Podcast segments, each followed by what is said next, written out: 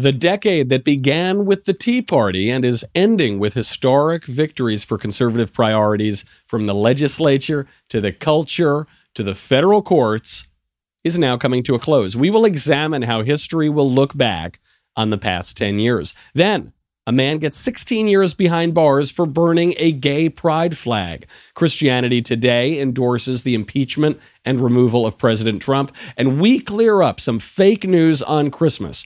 All that and more. I'm Michael Knowles, and this is The Michael Knowles Show.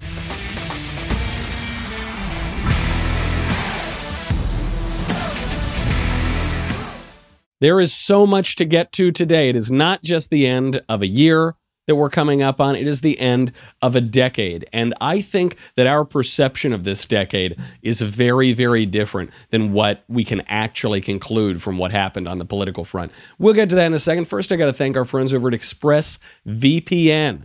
You know how important it is to protect your data. I've been telling you this forever now. People are trying to get your data. At the Daily Wire, we, we invest thousands of dollars in cybersecurity because we regularly get these kinds of attacks. But guess what? Individuals get those attacks every day too. And you can't afford to have your own IT department here protecting you. That's why you need ExpressVPN. I know that if you are listening to this show, you got some weird stuff going on in your browser history, all right? You probably go to some of those sites that you don't want your employer to know you've been on. You know what I'm talking about? dailywire.com, stuff like that. That's why you've got to encrypt and anonymize your data, okay? When you don't use ExpressVPN, it is like leaving the door unlocked to your house, and especially leaving the door unlocked when you've got all sorts of valuables, your financial records, everything you've been looking at. People can get it. So, one of the easiest ways to secure your internet data is ExpressVPN. You just click one button on your computer or your smartphone and you're protected. I know what you're thinking. You just think, ah, it doesn't matter. It's not a big deal. I'll deal with it if I ever have a problem. Guys, it is so inexpensive. You so don't have to think about it. You click it, you're good to go. Do it. I'm t- you will regret it if you don't. You have got to get ExpressVPN. Visit my special link right now, expressvpn.com slash Michael, M-I-C-H-A-E-L. Get an extra three months of ExpressVPN for free. Protect your internet today with the VPN that I trust to keep my data safe. ExpressVPN.com slash Michael, M-I-C-H-A-E-L, to get started. What a great decade. What a great decade this has been. Before we get into why, I, I want to issue one slight correction, but it's important and it actually tells us a little bit about what we're talking about today. You remember during the impeachment vote last week, there were all sorts of speeches that were being given, one of which was the most powerful oration in recent American history. That was the speech in which a congressman stood up and said, For the remainder of my time, I'm going to list all of the high crimes and misdemeanors that President Trump has committed. I'm going to begin now. And then he was silent for a full minute and then he relinquished his time. It was a beautiful, powerful oration. I mean, obviously, it was inspired by some seriously dense political philosophy work. I misidentified who that congressman was. And I'm very sorry about that because it was such a great speech. So, just to correct the record, that congressman, who I identified as Bill Johnson, was actually Russ Fulcher. Congressman Fulcher, my apologies and my admiration, sir. You've got them both. The decade is coming to a close. The defining feature of this decade in politics is the rise of the right. That's it. Now, I know what you're thinking. You're thinking, we've had so many setbacks. That's true.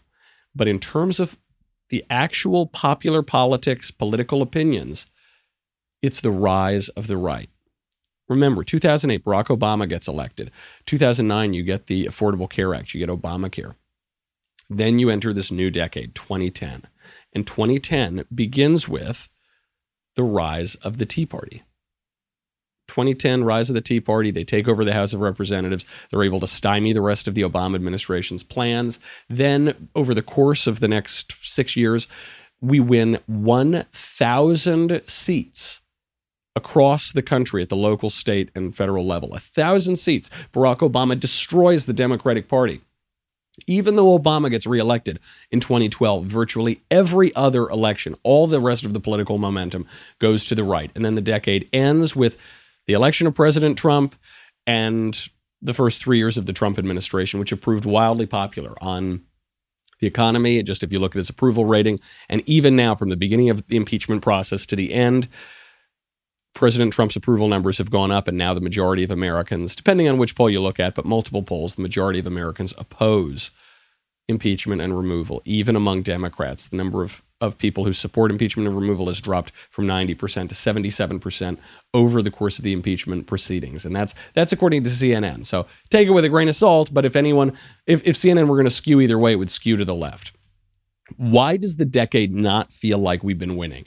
The reason is we've lost some major battles. We've lost huge amounts of cultural ground. We lost on the redefinition of marriage. We lost on the redefinition of sex itself men are women and women are men, all that sort of stuff. We've lost a lot.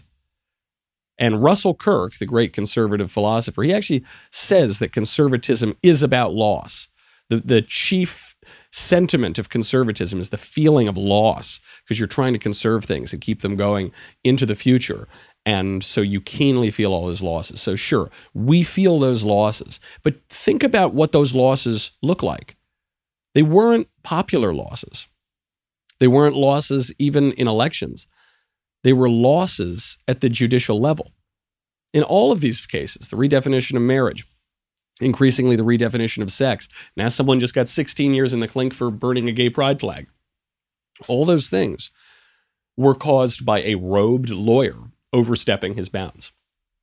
Otherwise, we're doing great. If you look at the direction of political support in the country, it all favors the right. And we just got some more good news on this front. Because if the judiciary is the main problem, we've now learned President Trump and Cocaine Mitch have officially confirmed 187 federal judges. This is Mitch McConnell's legacy, and it's the most important thing that President Trump has done in all three years while he's distracting with the tweets, while he's being impeached, while he's talking about Mika Brzezinski's face, while he's doing all this stuff in his left hand, look what he's doing with his right. He's getting all of these judges through. Those judges have lifetime appointments. He and McConnell are seriously outpacing Barack Obama now.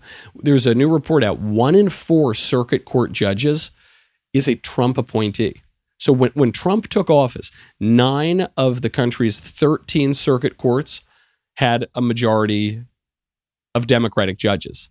Now, seven of those 13 courts have Republican majorities, and Trump is just getting started. If he, assuming he gets reelected, right now things are looking pretty good. We'll get to the Democratic debate in a little bit to show you how good it's looking. If if Trump gets a second term, he's going to utterly transform the courts. And the courts have been the sore spot. The courts have been the only rub for the last 10 years of conservative politics. Trump has now had 50 circuit court judges confirmed. The, just to put that in perspective, at this point in his presidency, Barack Obama had only confirmed 25 circuit court judges. So at the circuit level, Trump is doubling what Obama did.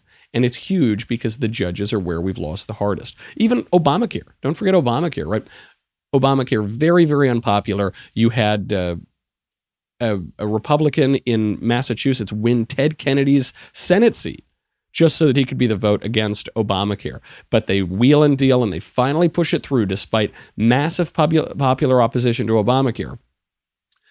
It's obviously unconstitutional. It's the federal government forcing people to buy a private service. And we've never had that in our nation's history. They get it through. John Roberts completely caves and we get the, that Supreme Court decision. Then we get Obergefell. That was the case that redefined marriage because Justice Kennedy is basically a romantic poet on the bench. And he decided that actually, unbeknownst to all of us, the Constitution defines marriage not as it had always been defined throughout all of history or as it was understood at the time, but as the monogamous union of couples regardless of their their sex.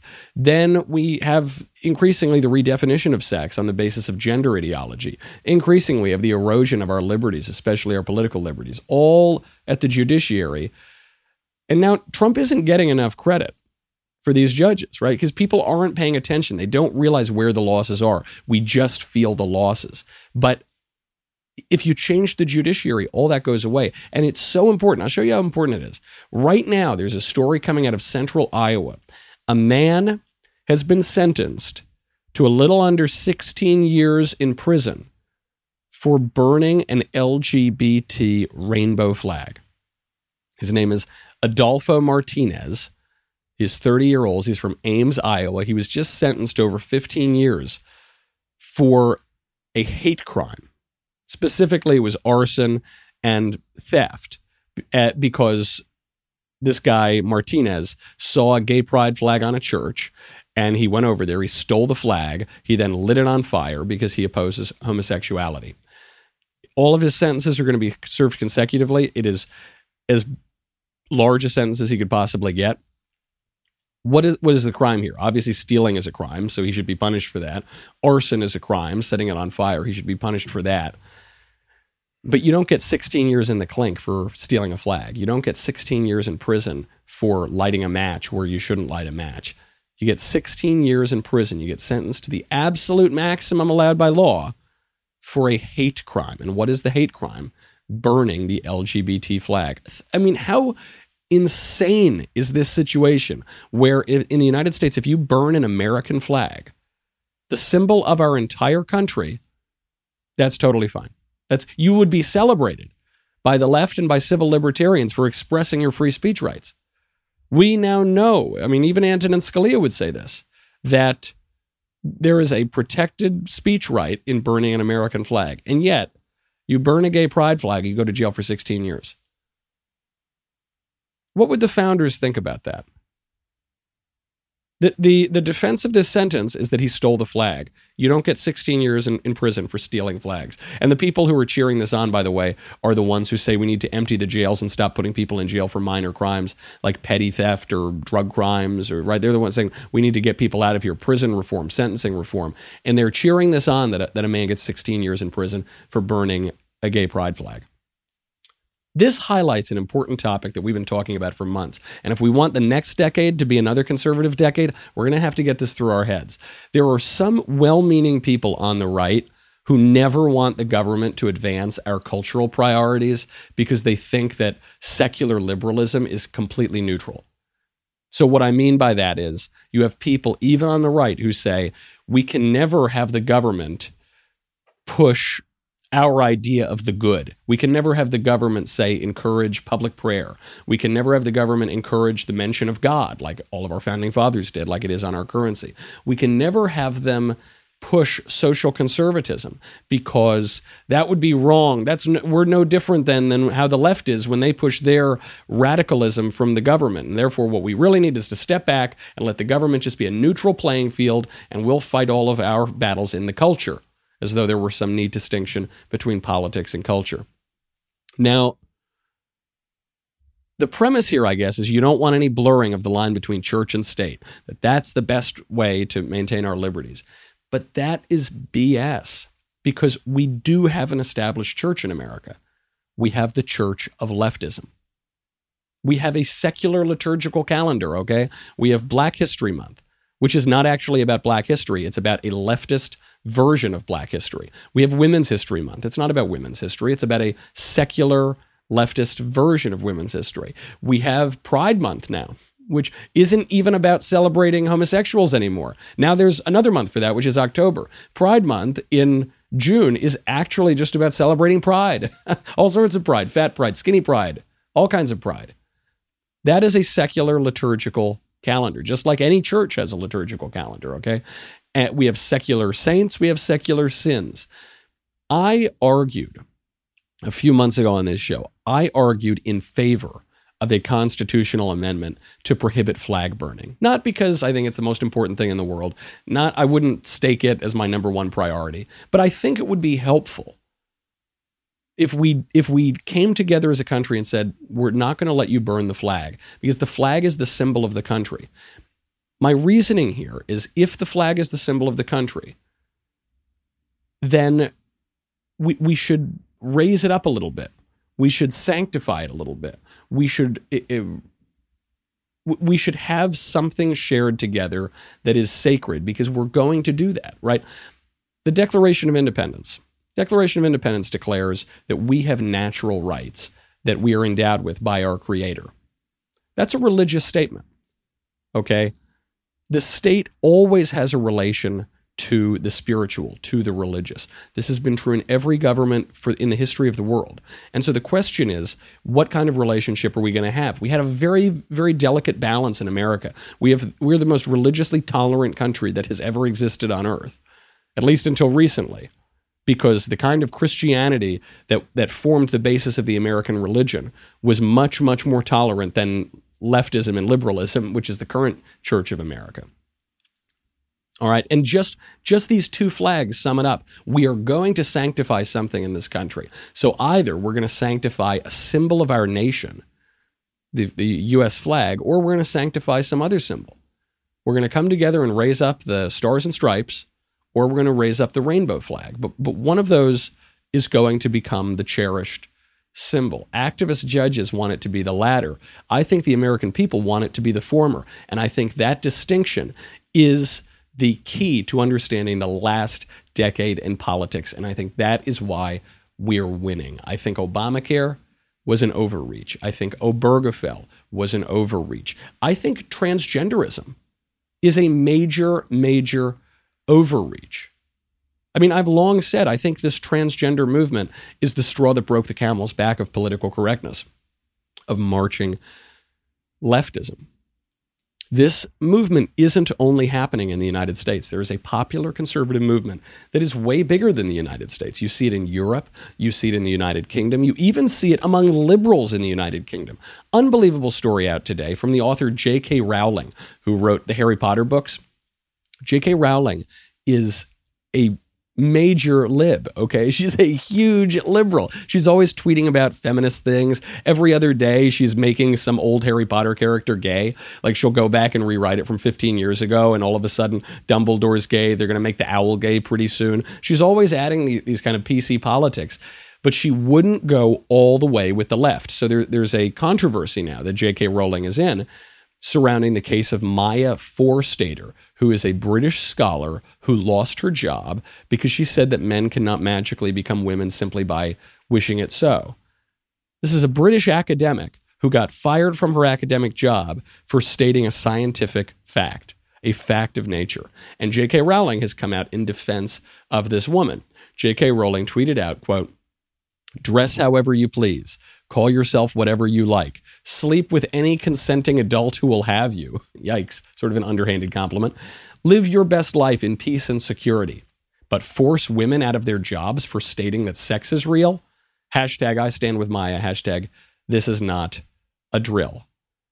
Right now, in this statement, J.K. Rowling is summing up the kind of liberal worldview. Dress whatever you want, like whatever you want, call yourself whatever you want, sleep with everybody, free love, it's fine but don't coerce women into lying. Don't force women out of their jobs for stating facts.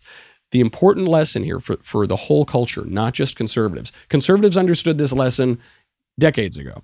But for the center, for the center left, for the center right, for the independents, the important lesson here is when it comes to leftism, it's never enough. It's never enough they they will get you eventually. They will turn on you eventually. You can never be extreme enough. In a way, in a sort of glass half full way, our losses at the judicial level this decade, which have been significant, are almost helpful. Look at look at the 1970s. Roe versus Wade, the possibly the worst Supreme Court decision in American history, completely galvanized the pro-life movement. At the time of Roe versus Wade, all of the public opinion in this country was moving in the direction of supporting abortion. After Roe versus Wade, it completely turned back. Now we've basically never been more pro life than we are today. And I think we're seeing this on other cultural issues. I think we're seeing it on what it means to be human. I think we're seeing it on what it means to be a man.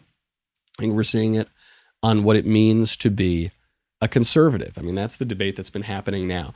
And in the midst of all this, there trying to impeach the president. They're trying to stave all the the judicial bloodletting basically because even even the ninth circuit which is a, an incredibly liberal court historically even that now is becoming a conservative court thanks to the trump appointees. In the midst of all of this the democrats meet to debate what they stand for what their policy priorities are how they're going to turn this thing around.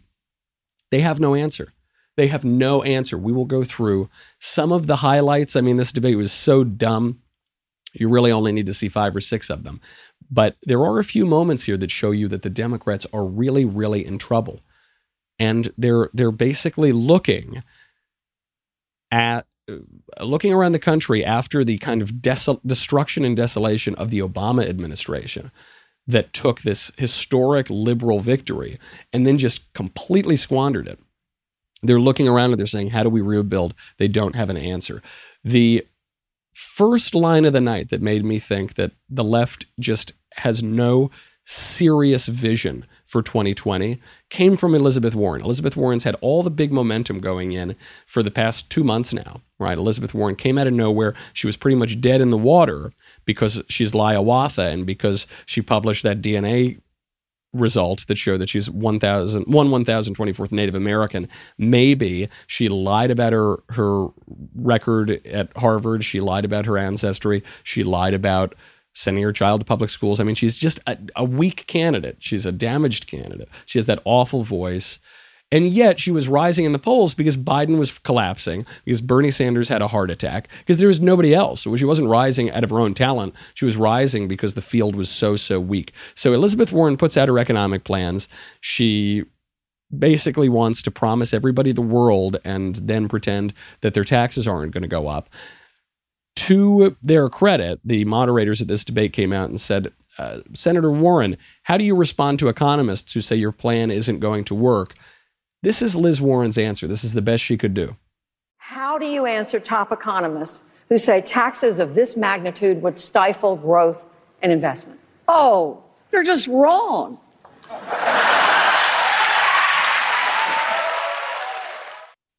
That's it. That's the best you got. This reminds me of this moment in 2012 when Herman Cain, you know, the former CEO of Godfather's Pizza, Herman Cain comes out and he's got his 999 tax plan. And the 999 plan is going to totally revolutionize the economy and we're going to have a ton of growth. And a moderator at one of these debates said, Excuse me, Mr. Cain, what do you say to the economists who who analyzed your plan and they say it doesn't work? Like, what do you make of that analysis? And Herman Cain issued, I think it's my favorite quote from any presidential debate ever. He said, Well, the problem with their analysis is that it is incorrect. I thought that sums it up. That's perfect. The problem with their analysis is that it is incorrect. Liz Warren, is using the same line here. And guess what? It didn't work out very well for Herman Cain. I don't think it's going to work out well for Elizabeth Warren. You, you need a more serious answer than that. You can only channel populist rage so long. And Liz Warren's not even good at doing it because she's actually just a, a lying Harvard professor, establishmentarian fraud. So she doesn't even get the kind of thrill of popular support. She's more like a scolding librarian it's not going to work well for her. She needs to come up with an answer to these economists who are pointing out that her plan is going to completely destroy growth. I mean, just if you just look at the healthcare plan alone, it's $52 trillion total over 10 years. If you took all the wealth away from every single billionaire in the entire country, all 621 of them, if you stole the shirt off their backs, you would pay for basically three fifths of one year of that plan. And then what? Obviously, people's taxes are going to go up, businesses are going to get crushed, growth is going to stop, You're, the economy very likely would recess. You got to answer that. If she's not going to answer that, she's not really going anywhere. The biggest moment of the debate involves Elizabeth Warren, too, because she she tried to lob an attack on Pete Buttigieg. All of a sudden, when people are realizing how weak Liz Warren is, especially after she released that disastrous healthcare plan, now some of the momentum is going to Mayor Pete Buttigieg. And so Warren wants to cut him off before he gets too big and keep the momentum on her. So the big moment of the debate is Warren goes after Buttigieg, and it doesn't go the way Liz Warren wants she lobs this attack. She said Pete Buttigieg had a big high dollar fundraiser in a wine cave, and that's not the kind of representation America needs. Buttigieg completely flips it around and uses the attack against her. Mayor just recently had a fundraiser that was held in a wine cave full of crystals and served $900 a bottle wine. Um, think about who comes to that. He had promised that every fundraiser he would do would be open door, but this one was closed door. We made the decision many years ago that rich people in smoke filled rooms would not pick the next president of the United States.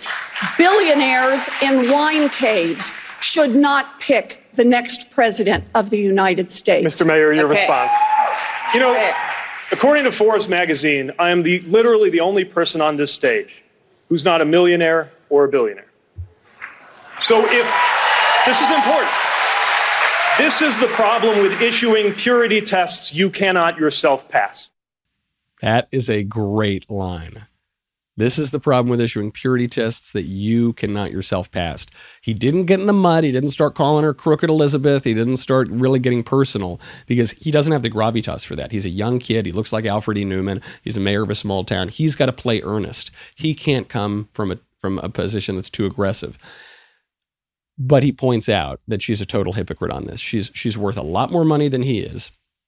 Then it came out, by the way, that last year at a fundraiser last year, Elizabeth Warren also hosted a big dollar wine fundraiser, and actually the gift, if you if you gave over thousand dollars to her, was a souvenir wine bottle. So the attack is just completely disingenuous. That's that's the hallmark of Liz Warren's political career, though, is this shamelessness and this cynicism. She'll be whatever she she want her whatever her audience wants her to be. Pete Buttigieg coming out and attacking her for it. Now, is Buttigieg the strong candidate? I don't think so. Pete Buttigieg has basically zero black support. The, I have a number of friends and family members who like Pete Buttigieg, and to a person, they are all upper middle class whites who live in urban areas. That is not how you cobble together a winning political coalition, especially when multiple polls are showing that President Trump is making huge inroads among black voters and among Hispanic voters. The Emerson poll put Trump's black support at 34.5%. Now, call that an outlier poll, fine. Other other polls are showing 30%, high 20s. Among Hispanic voters, you're looking at 30 38%. If Trump gets even 15 or 20% of the black vote, significantly lower than the polls are showing, then the Democrats are done. So they need a candidate who can appeal to those voters. They form the basis of of their they they form the foundation of their base. So now Buttigieg is on shaky ground. Well, what about Bernie? Okay, Bernie's been around a long time. He's been around at least what three, four hundred years at this point. Maybe Bernie will be the guy who can can finally push this race into the mainstream. Except he can't. Bernie Sanders was asked a question on race. He's got the same race problem Buttigieg does. He just has very, very low black support.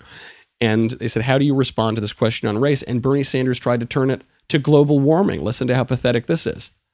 Senator Sanders, I do want to put the same question to you, Senator Sanders. What message do you think? answer that question, but I wanted to get back to the issue of climate change for a moment because I do believe this is the existential issue. Senator, with all respect, this question is about race. Can you answer the question as it was asked? I certainly can. Because people of color, in fact, are going to be the people suffering most if we do not deal with climate change. Ah, what a horrible response, Bernie.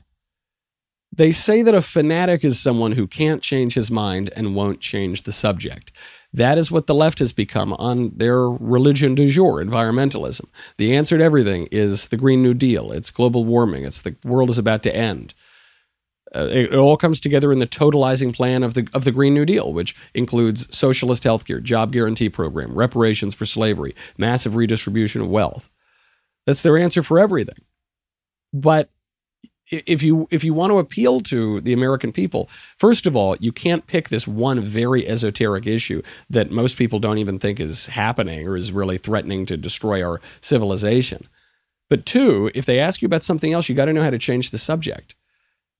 You can't say, "Hey, Bernie, you have this big weakness when it comes to race. How are you going to address that?" Global warming. Uh, Bernie, respectfully, we're not talking about that now. We're talking about race. What do you say about race? Global warming is important to race. No, that's not going to go anywhere. So, Bernie, it's not looking great. Now, some people are saying we might have the Amy Klobuchar moment. Amy Klobuchar is uh, Midwestern. She's moderate. She's a woman. She checks a lot of boxes. Maybe Amy Klobuchar is going to break through. I think that's probably unlikely. We'll hear from her in a second, and then we'll get to the kingpin himself, Joe Biden, and look at how the, the Biden campaign is heading into 2020. because he made a big decision at this debate and nobody is reporting on it. But it actually is the most significant strategic change that the Biden campaign has made to date. We'll get to that in a second. We'll get to Christianity Today endorsing the removal of President Trump from office. And we will get to some myths about Christmas. There's one in particular that drives me crazy. We will clear that up before we head into Christmas and New Year's. But first, my friends, listen up. I am about to save you time and money this Christmas season. I am doing that for you out of the goodness of my heart. And also, look, it'll help the company, it'll help you. The perfect gift for your loved ones is a Daily Wire gift membership from now until January 1st.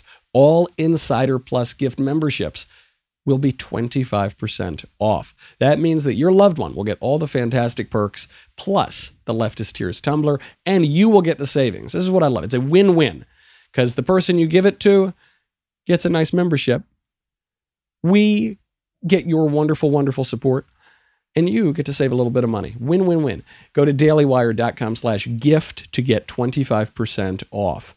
That is 25% off all Insider Plus gift memberships this holiday season. Give them a gift that they will thank you for all year long, especially going into 2020 and election season. You're going to need that tumbler or you're going to drown. Go to dailywire.com. We'll be right back with a lot more.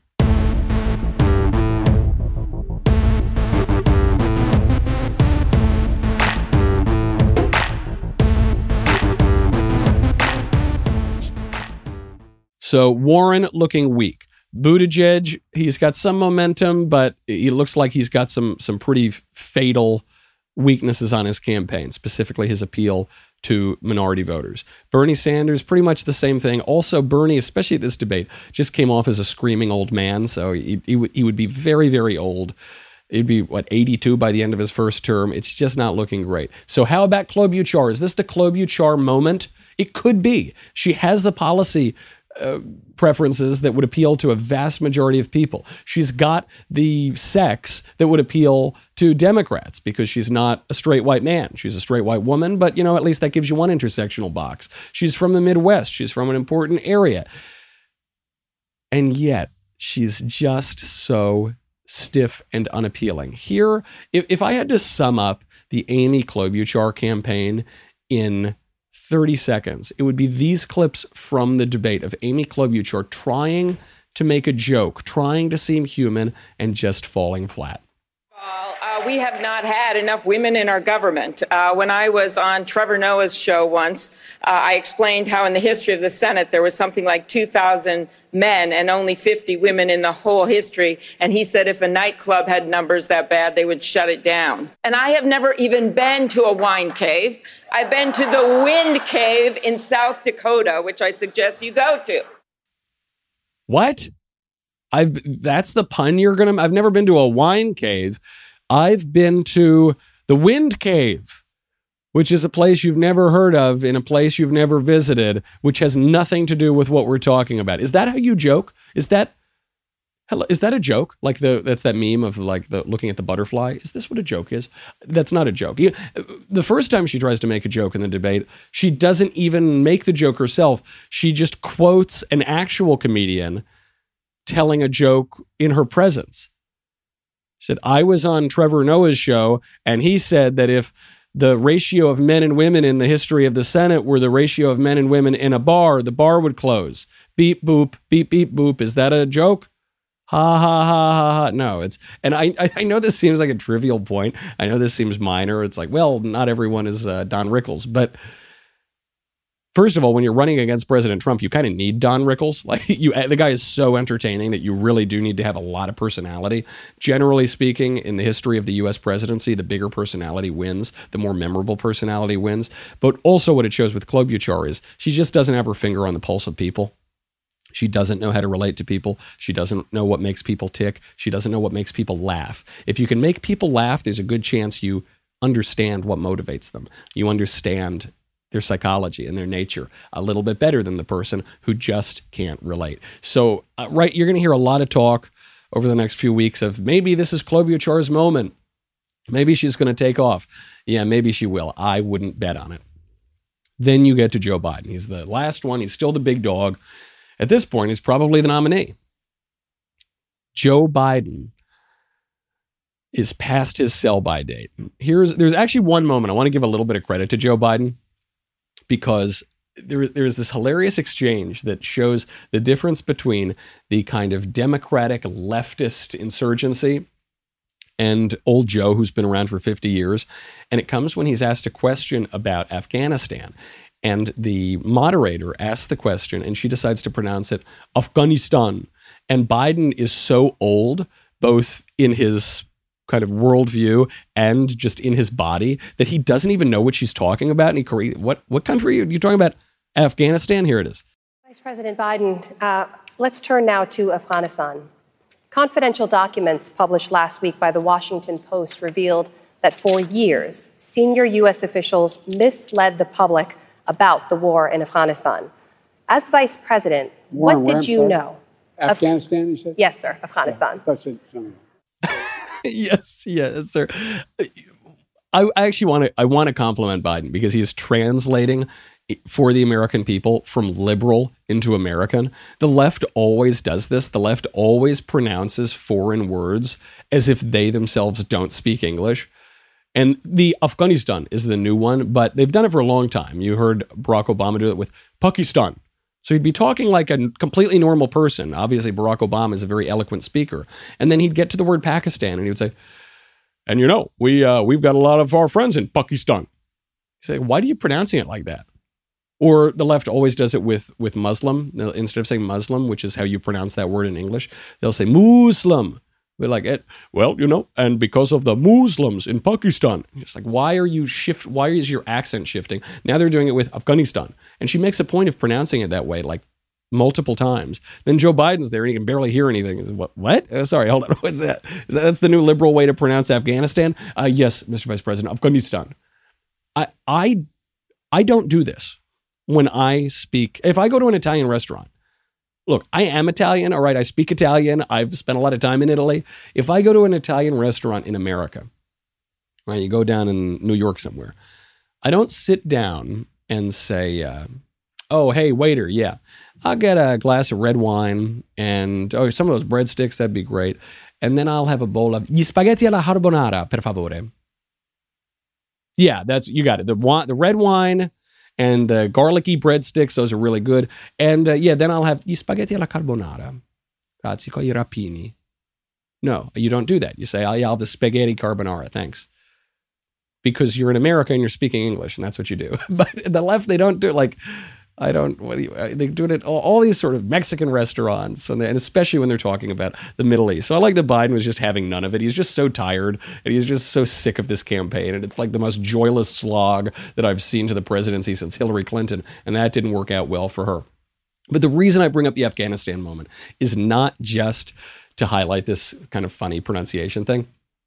It's because Joe Biden at this debate made a pretty major strategic shift. He's now going after Obama. He's now distancing himself from Obama. He's doing it very subtly, but he's doing it nonetheless. Joe Biden, until this moment, has had one major campaign message, and that message is I was friends with Barack Obama. That's the message. My good friend Barack Obama. I served with Barack Obama. I did what Obama wanted me to do the closer I can appear to be to Barack Obama, the better chance I have of getting the nomination. Now he's not doing that. He was asked about, asked about Afghanistan.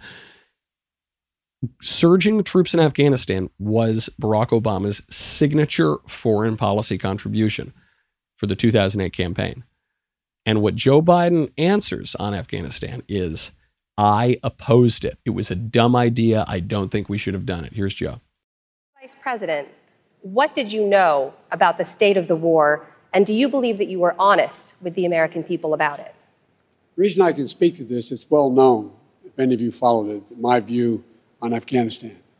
I was sent by the president before we got sworn in to Afghanistan to come back with a report. I said there was no comprehensive policy available, and then I got in a big fight for a long time with the Pentagon because I strongly opposed the nation building notion we set about rebuilding that country as a, as a whole nation is beyond our capacity. Look, it's a it's an ambitious move. I mean, he's basically saying look, Barack, you keep attacking me implicitly, and so I'm going to stop pretending to be good friends with you. I mean, it's been one indignity after another from Obama to Biden. Obama would not endorse him right out the bat. That was pretty rough for, for Joe Biden. Then Barack Obama just came out and he said old men cause all the problems in the world and they shouldn't run for office anymore and only women should be in office. I mean, that's a pretty marked attack at, at Joe Biden. And now Joe Biden says, I'm not going to take it anymore. I'm going to distance myself. So, will that pay off? The trouble with this strategy, while it might give Biden a little bit more dignity, is that Joe Biden has nothing other than his relationship with Barack Obama. He's been a doofus his entire political career. And I mean that not just insultingly to throw a, a mean term around, I mean it very technically. He's just been kind of nothing. He's a glad handing politician who stands for nothing. The one legislative accomplishment he's got, the crime bill in 1994, which was a good law, he has to distance himself from in this primary. So, what's he got? Why would you elect him? And he dropped out in 1988 because he was a liar, because he was a plagiarist. He lost in 2008 because he didn't stand for anything. Why is he going to be better now that he's 77 years old? It, it's not, not going to work. I mean, just to drive this point home, at one point in the debate, Joe Biden thought that the way that I can really jump out here is by doing my best impression of a stuttering child and I have a call list of somewhere between 20 and 100 people that we call at least every week or every month to tell them I'm here. I give them my private phone number. They keep in touch with me. The little kid who says, I, I, I, I, I, I, I, I, can't, I, I can't talk. What, what do I do? I have scores of these young women and men. If you have trouble talking, if you have trouble getting coherent thoughts out of your head through words, Joe Biden, probably not the best guy to ask for advice, but it, it just shows you People are attacking Biden because they say that he's mocking a child. I don't think he's mocking a child. I don't think this experience actually ever even happened. I don't think a stuttering child came up to him and spoke that way and he had this really heartfelt moment with him. I just think Joe Biden has no regard for the truth. The only tool he has at his disposal is this saccharine, sentimental, trying to paint these rosy, sympathetic pictures, and that falls flat and it falls awkward, and he doesn't doesn't stand for much. So that's the state of the current Democratic presidential candidates heading into 2020. It's been a rough decade for them, and it looks like the next one might be too. On our front, I, I before we go, I, I want to make a couple points about Christmas. First of all, Christianity Today, which is a major evangelical magazine that was uh, founded by Billy Graham, has come out and supported Trump's removal from office. The headline of the editorial says Trump should be removed from office. It's time to say what we said 20 years ago when a president's character was revealed for what it was.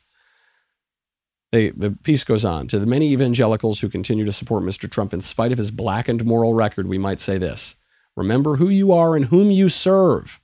Consider how your justification of Mr. Trump influences your witness to your Lord and Savior. Can we say with a straight face that abortion is a great evil that cannot be tolerated, and with the same straight face, say that the bent and broken character of our nation, nation's leader doesn't really matter in the end? Yes, we can say that. We can say that it is more important to reduce abortion and to set up a judicial culture that will likely curb abortion than it is to worry about Trump sleeping with Stormy Daniels 15 years ago.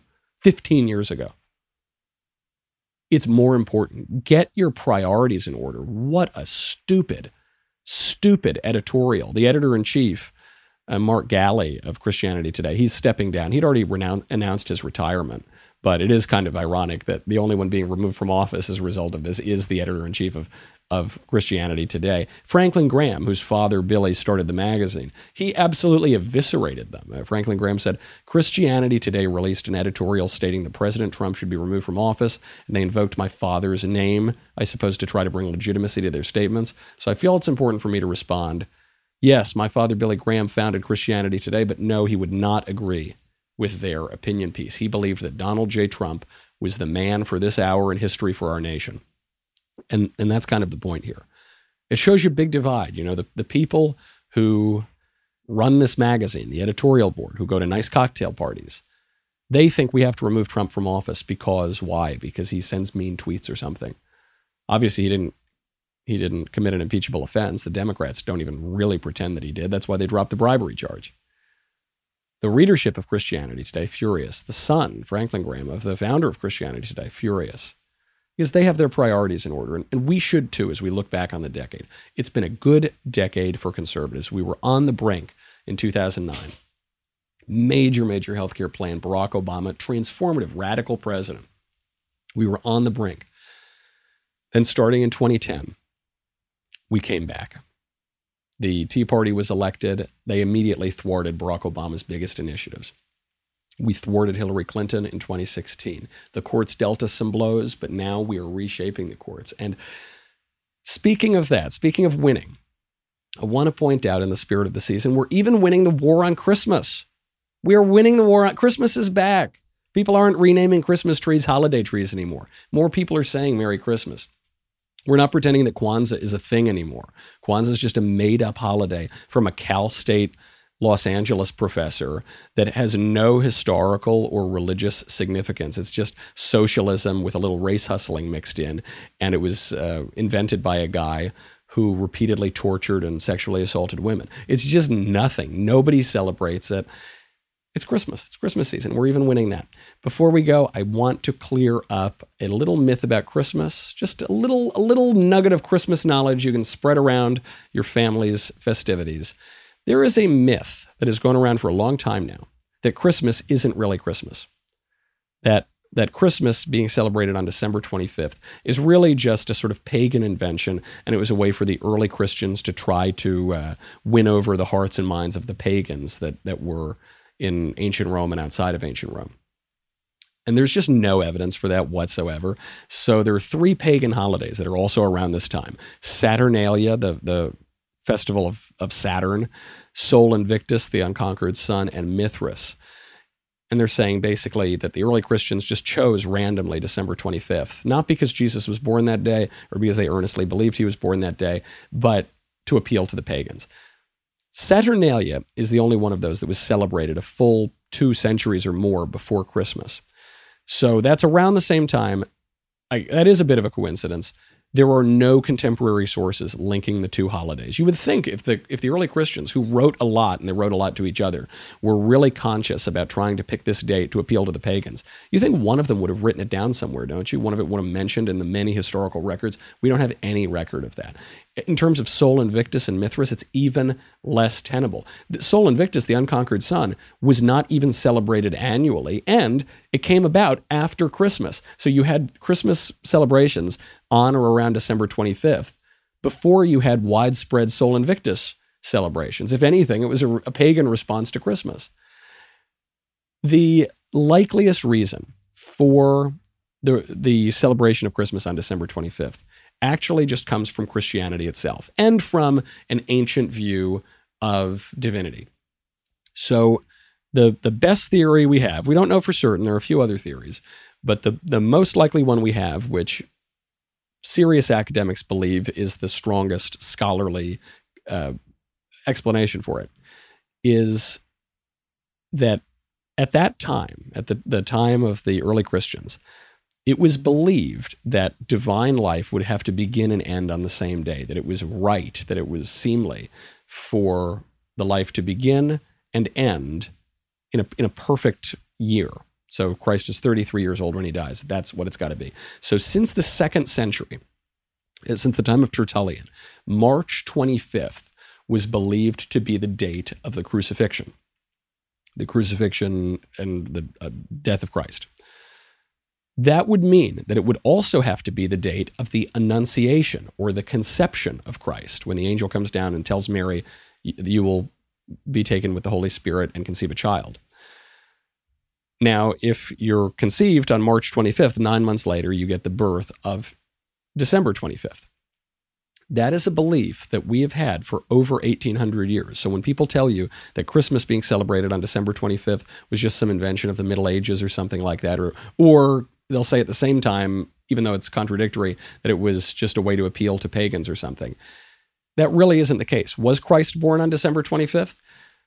Uh, some of the early church fathers suggested other dates. You know, there were there was some debate about this, but for virtually the entire history of Christianity, the church has decided that it was on or around December 25th that's good enough for me. And, and without any other evidence to the contrary, that seems about right to me that it that that was really the date that Christ was born, or might as well be the date that Christ was born, that it really happened. And that's such an important aspect of this season, is that it really happened. It tells us something real. And as we head into 2020, we're going to be looking at real things, not the kind of imaginary, the imaginary losses, the imaginary hopelessness of the conservative cause, the imaginary fake news that is constantly being reported. We're looking at real things, and I think the reality bodes very well for us. Merry Christmas. I'll see you in the new year. I'm Michael Knowles, and this is The Michael Knowles Show.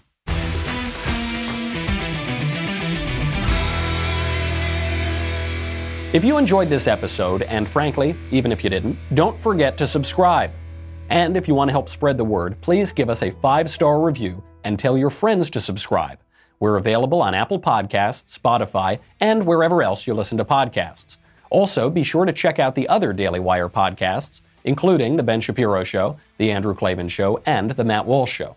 The Michael Knowles Show is produced by Ben Davies, director Mike Joyner, executive producer Jeremy Boring, senior producer Jonathan Hay, supervising producer Mathis Glover and Robert Sterling. Our technical producer is Austin Stevens, assistant director Pavel Widowski, editor and associate producer Danny D'Amico, audio mixer Robin Fenderson, hair and makeup Jesua Olvera. Production assistant, McKenna Waters. The Michael Knowles Show is a Daily Wire production. Copyright Daily Wire 2019.